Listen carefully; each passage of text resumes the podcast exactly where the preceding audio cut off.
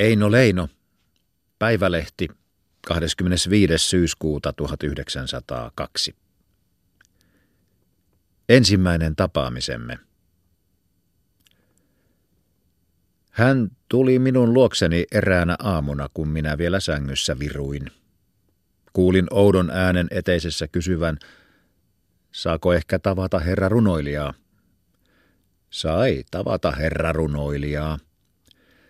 Sanoin palvelustytölle, että saa tulla, jos katsoo voivansa tulla, sillä kyllä minä vielä sängyssä olen. Hän pisti päänsä ovesta sisään. Minä olin noussut ryntäilleni ja tuijotin oveen päin outoa tulijaa odotellen.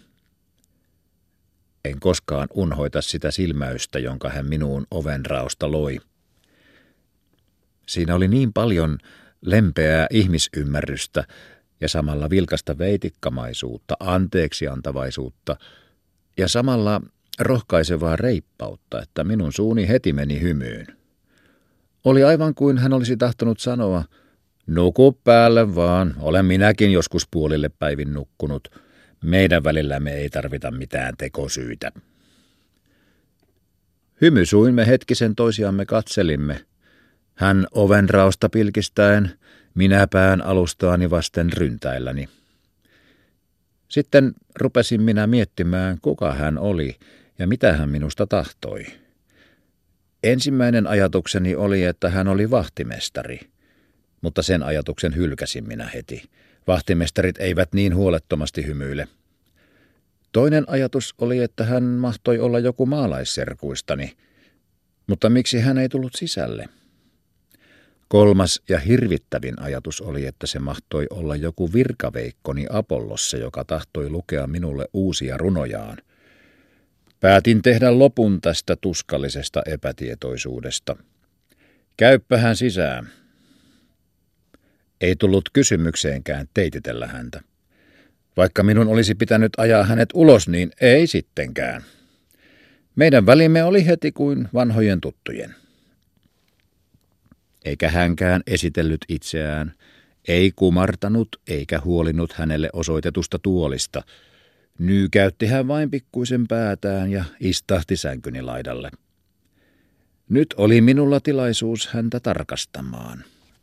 Oliko hän nuori vai vanha? Kuka sen voi sanoa?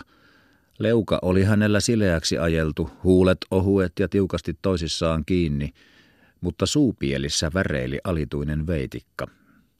Otsassa oli pieni ryppy ja jakaus kammattu kauniisti keskelle päätä. Puku harmaasta kotikutoisesta, mutta kaulus ja kaulaliina viimeisen muodin mukaan. Hän on sittenkin joku maalaisserkuistani, ajattelin minä, kun nyt vain muistaisin kuka. Kävin päässäni ympäri kaikki serkut sekä serkun lapset, mitä suinkin muistin itselläni olevan. Taikka hän on kuljeksiva kirjakolportööri. Ja kaiken aikaa lepäsivät hänen lempeät silmänsä yhtä ihmisymmärtäväisinä minun maallisen majani päällä. Mutta hän ei vieläkään sanonut mitään. Jälleen keskeytin minä äänettömyyden. Mitä kuuluu? Ei erinomaista.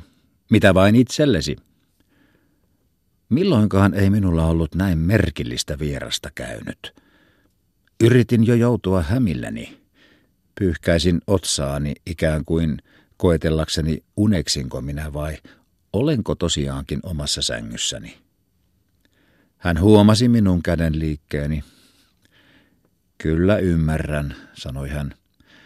Olet vähän valvonut eilen illalla – Sanomalehtityössä rasittuvat parhaatkin aivot.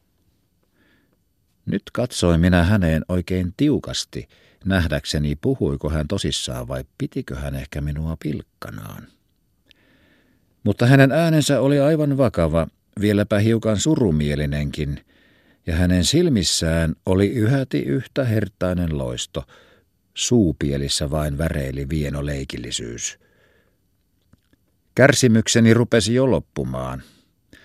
Olinhan minä omassa kodissani, eihän tällä tavalla sopinut isäntää kohdella. Ääneni oli sen tähden joteskin tuikea, kun häneltä yksivakaisesti kysyin, mitä sinä sanomalehtityöstä tiedät? Heti sen sanottuani kaduin kuitenkin. Voi olla joku vaatimaton virkaveli maaseudulta, jonka lehti on lakkautettu ja joka nyt on joutomiehenä tullut pääkaupungissa pistäytymään.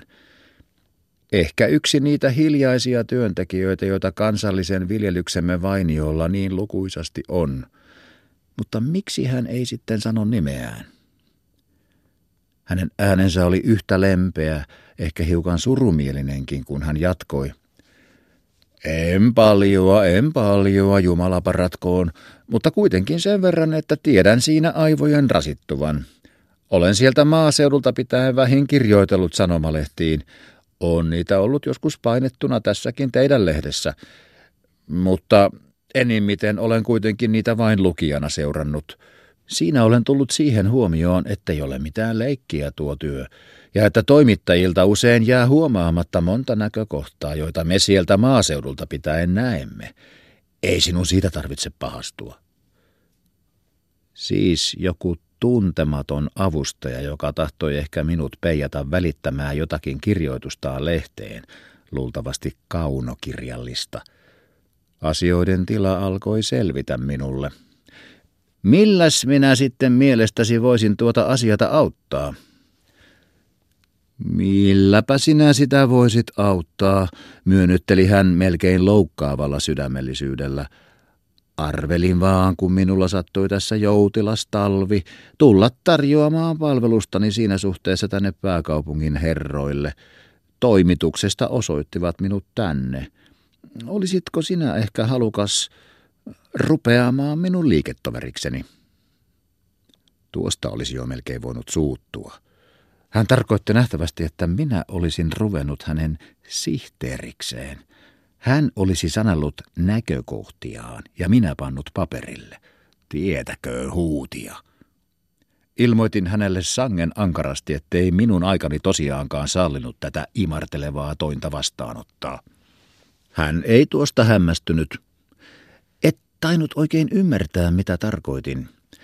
Tarkoitukseni oli, että minä olisin täällä käynyt luonasi juttelemassa, esimerkiksi kerran viikossa, ja jos sinä sitten jäljestäpäin olisit jotakin huomioon otettavaa minun puheestani löytänyt, niin olisit voinut sen pistää lehtiin. Eihän se sinulle suurta vaivaa tuottaisi.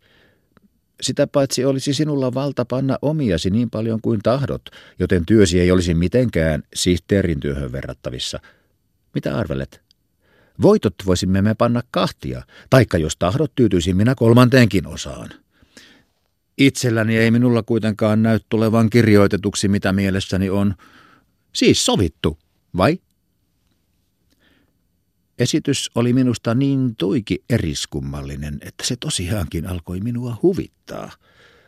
Olin jo ojentamaisillani käteni tarjottuun käteen, kun mieleeni äkkiä juolahti, etten hän tiennyt edes omituisen vieraani nimeä – Kuulepas, mikä sinun nimesi on?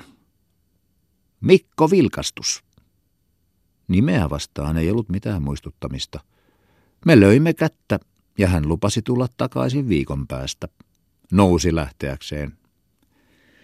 Minä vaivuin takaisin vuoteelleni, mutta kun hän jo oli ovessa menemässä, muistui minun mieleeni, että sehän oli samainen Mikko, joka ennen oli Eskoa pilkkanaan pitänyt. Ruu! huusin minä hirmustuneena. Sinä olet ollut liian paljon eskojen kanssa. Ethän vain pitäne minuakin eskona. Hän kääntyi ovessa, enkä koskaan unohda mikä mielevä hymy heijastui hänen kasvoillaan, kun hän minulle silmää iskien virkkoi.